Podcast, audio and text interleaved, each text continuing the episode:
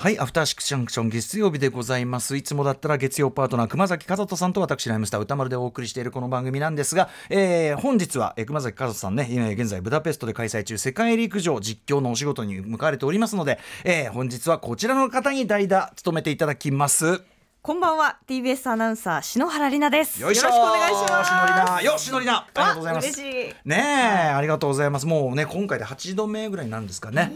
そんなにお邪魔してるんですね。うん。まあまあまあ、あの、本当にもう、もう、もう、もう、もう、あの、レギュラー、レギュラーですよ。篠原さんはレギュラー。いいや、嬉しいって言っていただくのも嬉しいんだけど、ただ熊崎君がそのしのりなさんに決まった時に、もう開口一番、えあいつ、大丈夫か、睡眠時間みたいな。すんごい心配してて。大丈夫です。大丈夫ですか？がっつり寝てきましたし。ちょうど今ね、はい。セリクでそのねそうなんですよ。朝飯コーナーが朝飯コーナーがないちょっとお休みということで。はい、ちょっと入りが遅いので、うんうんうん。はい。何よりでございますしまあ、せっかくしのりなさんをお迎えするということで今日はもうね8時台ももうしのりなモードで お送りするということになっております。いつの間にかいつの間にか食いしん坊メインみたいになってますけど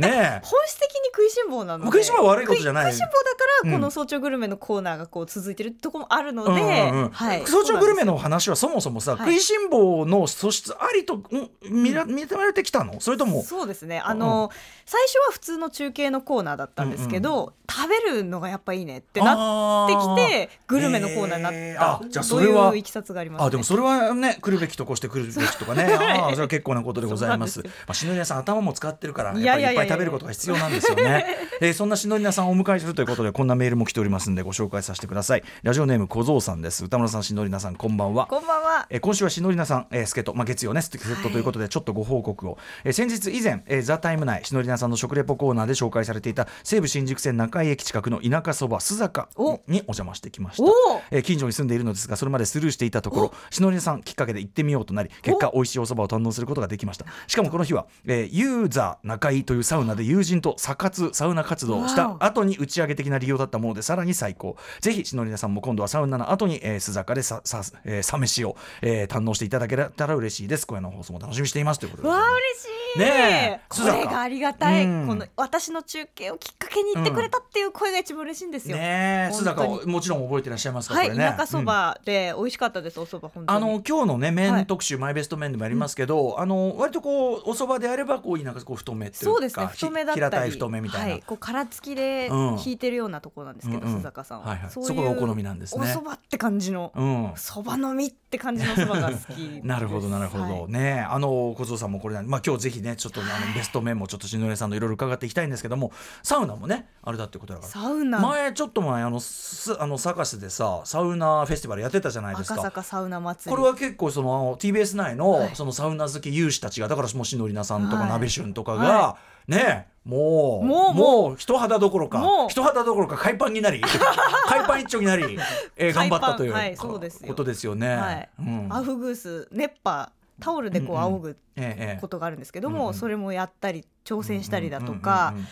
サウナも入りましたし。あれねもうだからこうすごかったんじゃないなんつったらやっぱりすごい明らかにですよ。採算度外視の。ああもう、だって水風呂があるんですから。うん赤坂のあのあ坂広場に、はい。い、やだからさ普段はそうだだっぺろガランとしたね広場じゃない、あそこにもうなんか何個も何個もそのサウナが広げられてでそのまあだから男性の日だったら海パン着た男性がそれなりに、それなりに見える位置でうろちょろしててさ。でまあ女性の日は一応ね囲ちょっとはい。囲うとはいえですよ、はい。囲うとはいえこんな赤坂のど真ん中で、あれ博報堂から見えてるよみたいな。ねとこじゃないですか。ね。そうそうそう。だから俺はねこう通りながらいやいやいやねそのそのサウナ組がね腕回ってんのわかるけどさすがにここで入んのは抵抗あんじゃねえの?っつってたらいやいやそうなかなかどうして？いやなかなかどうして？いやまずですね都会のもう大都会のビルの真ん真ん中で、うん。外気浴することないじゃないですか、まあまあそうよそれは。大体こうネイチャー自然の方に行くネイチャーネイチャーうんまあそうだね。まあそれもいいんですけど。ネイチャーとかねまあまあ多分屋内ですよ基本的にはね、はい、外気浴したら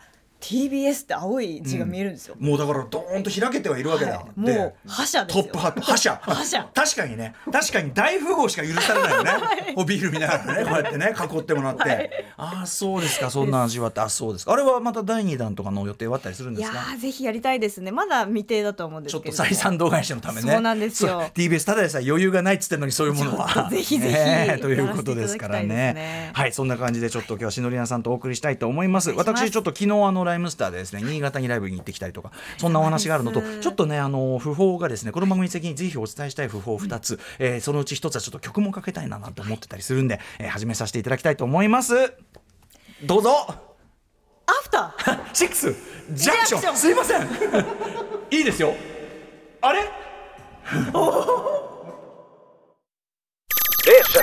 ？After Six Junction. 8月21日月曜日時刻は今6時6分です。ラジオドッキの方もラジコドッキの方もこんばんは。TBS ラジオキーステーションにお送りしているカルチャーキュレーションプログラムアフターシックスジャンクション通称アトロクパーソナリティは私ラップグループライムスターの歌丸です。そしていつもの月曜パートナー熊崎和人アナウンサーは世界陸上ブダペスト大会の実況で不在のため今夜のパートナーは TBS アナウンサー篠原里奈が担当します。やっぱりこう落ち着いた読みとなると本当にしのりな武士と言いましょうか。もはやすごいなんかこ う。ちゃんとしてるっていうかな。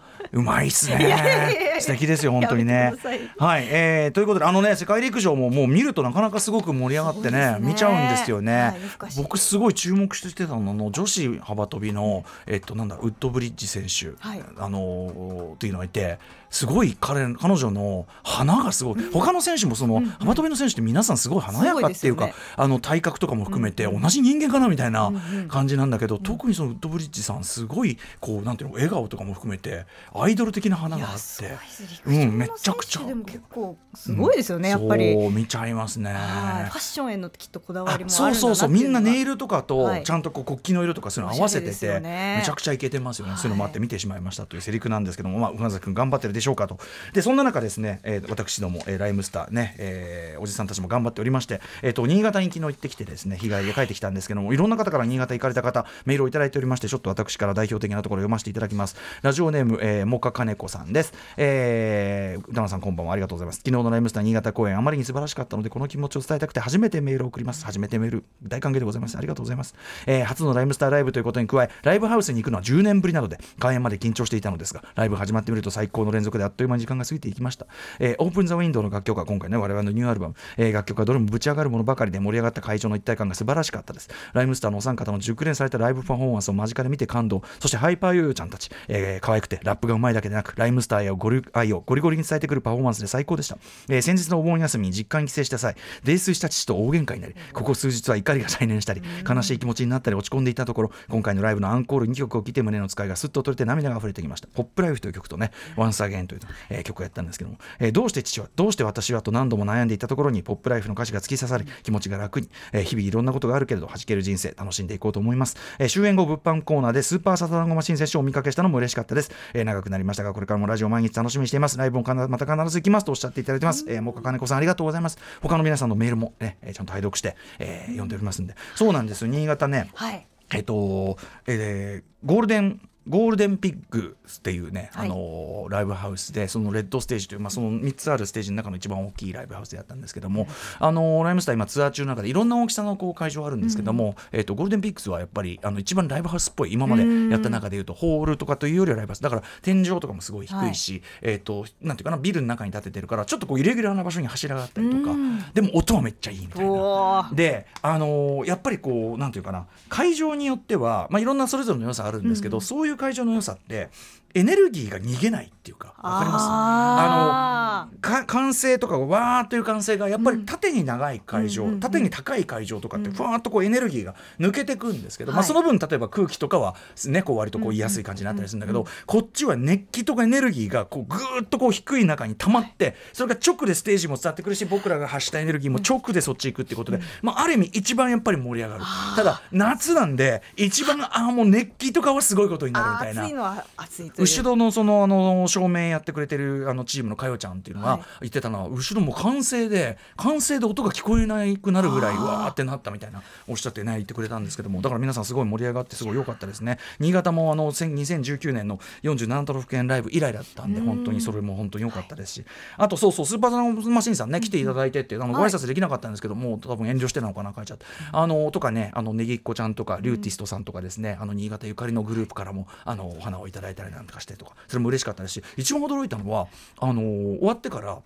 楽屋にこう挨拶来てくれたのが、あのイーライ・ワン君っていうラッパーなめちゃくちゃ人気のイーライ・ワン君、イーライ・ワン君が「どうも」なんつって「え？っ?」つって。僕はあの直接お会いするのは初めてなんですけど、マミー D さんフィーチャリングとかがあって、まあ、今めちゃくちゃ人気のラッパーなんですね。えー、あおおおお初めまして。ってかなんで？みたいな感じだったんですけどあのなんかもうすぐ誕生日だから自分へのご褒美であのライムスターのライブ行けると思って新幹線乗ってホテル取って来ましたみたいな。マジか！みたいな。あのイーライワン君はそのハイパーヨーヨーのゆかりんの方にフリースタイルのあのこう指導なんかもしてたりもするんで、そういうゆかりもあったんですけどもにしたってこれ嬉しかったね。で楽屋でそのちょっとご飯食べるその新幹線との時間の関係であんま時間なかったんで楽屋にあの現地のプロモーターさんにそれこそそばですよ。そばよそばパ楽屋でそばパそばパうん。へぎそば。へぎそば並べてそばパ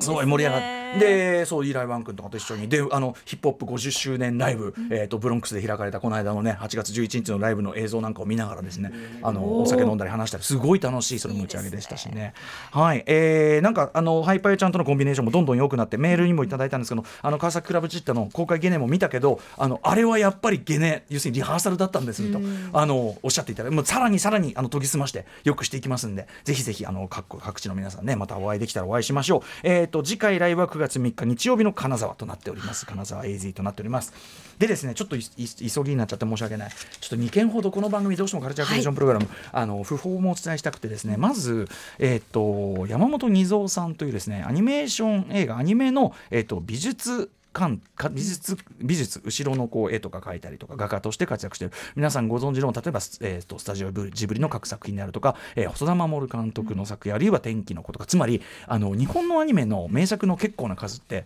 空が印象的な、ね、作品多いと思うんです。雲が。雲そうなんです。その雲といえばその二蔵雲と言われる、えー細田守命名二蔵雲と言われる、えー山本二蔵さんが描いた雲なんです。だから日本のなんかアニメの名作のその大きな魅力の部分やっぱり空例えば、えー宮崎駿アニメのこうなんか飛翔する感覚であるとか、もうねあの天気の子なんかもう天天気が空映画なんだ、ね。空映画なんだから、うん。あるいは時とあの東京かける少女のやっぱりあの夏の抜けるような空感みたいなもの、全てやっぱりかなりこれ山本二蔵さんの力によるところ非常に大だったんですけど、そんな二蔵さんが、えっとまだ70歳でめちゃくちゃ若かったの若かったんですけど、えっと胃がんでお亡くなりになってしまったというこれはちょっとあまりにも早すぎる、えーね、ちょっとあの不法でちょっとすごくショックだしあの日本アニメ界のめちゃくちゃな損失だと思います、これ、ちょっと代わりがいないっていうか。感じだと思うんでちょっと日本アニメ界も今後作るものとかを考えなきゃいけないぐらいの話だと思いますね、本当にね。えーということでまずはちょっとねあのご冥福をお祈りしたいという山本二蔵さんの話です。えーでちょっともう一つね不法なんですけど、えーっとアメリカの、えーっとシンガーソングライターで、えーロドリゲスさんという人がいます、シクスト・ロドリゲスさんという方なんですけどこの方決してあの非常におめちゃくちゃ有名という方ではないんですけどめちゃくちゃ売れたという人でもないんですけど2012年に、えーアメリカアカデミー賞の長編ドキュメンタリー映画賞を取った「シュガーマン奇跡に愛された男」えーこれのまあなんていうかな主題になった人として、えー非常に、まあ、知られたわけです。我々もそれで知ったわけです、ロドリゲスさん、どういう人かと言いますと1970年代に、まあ、シンガーソングライターとしてデビューしてスタイルとしてはえーっとあれですよね。あのノーベル文学賞じゃないあれ取ったさ。えええ？ボブディラン。ボブ・ディラン。そう、ごすみません。ボブ・ディランが出てこない。ボブ・ディランのよりストリート版っていうか、メキシコ系移民の方なんのあのお子さんというかなんか2世なんですけども、あのロボブ・ディランをよりこうストリート寄りにした例えばその麻薬ディーラーのことであるとか、ストリートの現実であるとかみたいなのをよりラッパー的にと言ってもいいかもしれません、視点で歌ったようなスタイルの、まあ、シンガーソングライターで曲聴くとめちゃくちゃいいんですよ、なんだけど1970年「えーコールドファクト」1971年「カミング・トゥ・リアリティ」という「カミング・フロム」かな？リアリティの2枚を出して、えー、とで全然売れなくて、はい。で歌手活動をやめてしまう。ん。ですね。うんで、えーとまあ、伝説のシンガーとしてすごく、あのーまあ、伝えられてたんだけど特にその死んじゃったっていう噂が立ったんですね、ステージ上で、まあ、自殺したって噂があったりとか、なんとかで死んだみたいな、そういう死亡説とか、都市伝説的な、それで知られてるところだったんですけど、えーこのドキュメンタリーのその中で言いますとね最初前半はその死亡説っていうのを追っていくんですけど、えーと後半ガラッと舞台が変わって。一方南アメアフリカ、えー、とアパルトヘイトがまだ引かれていた時代、人種隔離政策、えー南アフリカで実はこのロドリゲスの曲が国民的なヒットをしてるんです。でしかもそのアパルトヘイト撤廃のためのそのいろんな運動みたいなもののなんかある種テーマソング的になって、国民的に知らない人はいないというようなヒットになってる。ロドリゲス本人が知らないところで。はい。で本人死んだかもしれないなんてなって、でドキュメンタリーどんどん探していくんですけど、うんうんうんそうすると実はロドリゲスは生きていたと。普通に肉体労働者として働いてて。でもちろんその普通に労働者として働いてるから裕福じゃないんですね、はい。なんだけどなんかご家庭がねご家族娘さんとかがこう話すんだけど、めちゃくちゃ言ったの金持ちじゃないけどすごい知的で、なんかすごく本当にゆ豊かな真に豊かなご家族を形成、あすごい圧発的なあのご家庭なんだな、でロドリゲスさん生きててでその南アフリカでめちゃくちゃ人気だから一回南アフリカで公演しませんか？ライブ、今まで音楽活動なんかしてないんですよその、この間70年代から、その人が呼ばれてそのもう大スタジアムで開かれる南アフリカでコンサートを開く。で彼がだからその歌い出すまでこの映画が本当うまいんだけど本当に歌えんのみたいな。こんななそんな普通の中で正直あの見た目はやっぱあんまり風采の上がんないおじさんなんですよ。なんだけど大丈夫みたいな感じなんだけどこのクライマックスコンサートでっていうねその盛り上がりもあるし。とそしてすごいロドリゲスさんがすごいのはそうやってあ時代が俺に追いつきやがった。調子に乗ってもおかしくないじゃないですか。帰ってきて普通にじゃあまた仕事に行きます。あまた仕事に戻るんですね。でその肉体労働を一緒にしているその同僚は、俺は音楽のこととかわからないが、うん。あいつはあのあいつほどすごい人間はいないと思う。だからその多分その自分がその音楽を諦めて、ろそうやってその家家族を作ってっていうその人生も彼はやっぱり否定されたくないっていうか、全く否定する必要はないっていうか、素晴らしい輝ける人生なんですよね、だからこうやってドキュメンタリーで発見されなくても彼は十分に輝かしい人生を送ってたし、そこに多分誇りがあったんだってことだと思うんです。えーということであのドルゲスさんの音楽ねあのの今はあのサブスクとかでも聞くことができますので、あのドキュメンタリー映画の方はねちょっとなかなか見づらいことになっちゃってるんで、はい、ぜひ皆さんちょっとアトロク映画祭とかもいずれちょっとやりたいというからい私本当に素晴らしい作品、折に触れ思い出す作品でございまして81歳でお亡くなりになられたことでちょっとドルゲスさんの、えー曲、えーこれはですね本当にその南アフリカのアパルトヘイトで本当にみんなあのなんていうかアパルトヘイト撤廃運動の大きな応援歌にもなったと言われる、えーその映画の中でも一番クライマックスで流れる一曲でございます。ロドリゲスお聴きください「I Wonder」はい、えーロドリゲスさんで「I Wonder」を聴いていただいております。あのね本当に他の曲も普通に本当アルバム、あのコールドファクトってアルバムすごいいいんで、えっ、とぜひちょっとまあまず曲も聴いていただき何よりもやっぱその映画見てほしいんですよねこのあのシュガーマン奇跡に愛された今配信とかでなかなか手に入らない、あのややってない状態なんで、い。つかねアトロック映画祭でまあ私の選んだこう音楽もの2本の中の1本これでいきたいんです、はい。あのというふうに考えています。とにかく80歳僕ちょっと本当にお葬式とかあるなら行きたいぐらいちょっとロドリゲスさんすごく僕は思い入れありますね、はい、なんか人生の価値みたいなのを考えるときにいつもロドリゲスさんのことを思い出すぐらいの私にとってちょっと非常に大きな存在でございます。あのえその時の当時やってたムービーウォッチ面でもですね映画表もやっておりましてあのその時は公式書き下ろしなんかないんでね。あのネット上のどっかにね転がってると思うんでね。それは全然あの はい。あの聞いてください。はい。いろんな形で聞いてください。はい。そんな感じでしのりなさんとお送りする月曜日アフターシックスジャンクション本日のメニュー紹介いってみましょう。さあということで6時半からのカルチャートークでございます、今週の月曜から木曜は夏の特別企画です。アトロクアンダー24真夏の進路相談2023将来の夢や進路に悩む若きリスナーが登場し番組がアサインしたその道のプロが相談に乗ります。今夜の相談者は映画をテクノロジーの側から支える仕事がしたいという理系の大学院1年生リンリンリンさんです、はい、そんなリンリンリンさん、スタジオにもお越しいただいておりますし、えーリンリンリンさんの相談に答える、えー偉大なパイセンも、どうちょっとね、とある方、スタジオにお招きしておりますので、お楽しみにしてください。そして7時から日帰りでライブや DJ プレイをお送りする音楽コーナー、ライブダイレクト、今夜のゲストはこの方です。YouTube での総再生回数630万回を突破,、えー突破。えー透明感のある歌声で日本をはじめアジア圏から天使の声と高く評価されている23歳のシンガーソングライターミウさん、えー今週25日金曜日に今お聞きのキャッチミー、えーリリースされるということで番組初登場です。そして7時半過ぎからは番組内番組ベンチャー企業キュレーションプログラムブースト。メインパーソナリティはウーム株式会社代表取締役会長の鎌田和樹さんです。そして7時45分頃からは新概念提唱型投稿コーナー。月曜日は目撃隣のご飯をお送りしています。職場や学校あるいは街中駅中道すがら偶然目撃した衝撃の食の光景を送っていただき我々を縛る食の固定観念からもっと自由になろうという企画です。はい、もうね、食いしん坊篠原はい皆さんにもぜひご参加いただきたいと思います。はい。そして今夜の8時台特集コーナー、ビヨンドザカルチャーはこちらです。TBS アナウンサー篠原里奈プレゼンツ私の推し麺はこれだ。マイベスト麺2023よいしょ。ーはいということでやっぱ篠原里奈さんをお迎えするならばねー、えー、やっぱ篠里奈篠里奈を篠里奈が輝く企画をやりたいということで、えー、TBS ラジオねえー TBS テレビ朝の情報番組「ザタイムでここ1年半週5ペースでグルメ中継をし TBS で今最も麺すり中継をしている 麺中継のスペシャリストそれが篠原里奈さんなのです。ということで満を持してアトロクで好きな麺をリスナーと語り合うという篠原里奈さんまあ持ち込み企画ですね、はい。語り合いたいですね麺についてね。語り合いたいですね、うん。もうこれはもう好きなものですので、ええ麺がね。私の心震わす企画を形にしてくださるということでその飯物とかよりもやっぱ麺なんですね麺がやっぱり好きで私がラーメンが大好きっていうこともあって、うん。実は毎週水曜日がラーメンの日。で中継では麺を食べるという。なるほどそういうそういうそういうあれがあるぐらい、はい、なるほど麺好きということで。ただまあ皆さんねまあ麺が嫌いな人というのはねいろんな、まあいろんな麺ありますから、はい。何かしら皆さんのお好きな麺というのはこだわりがあるでしょうから、はい。ということですよね。推しの麺。推し麺はまさに推し麺。何なのか。例えば北方ラーメンの縮れ麺とか夏の冷麦ですとかビーフにハマってますなど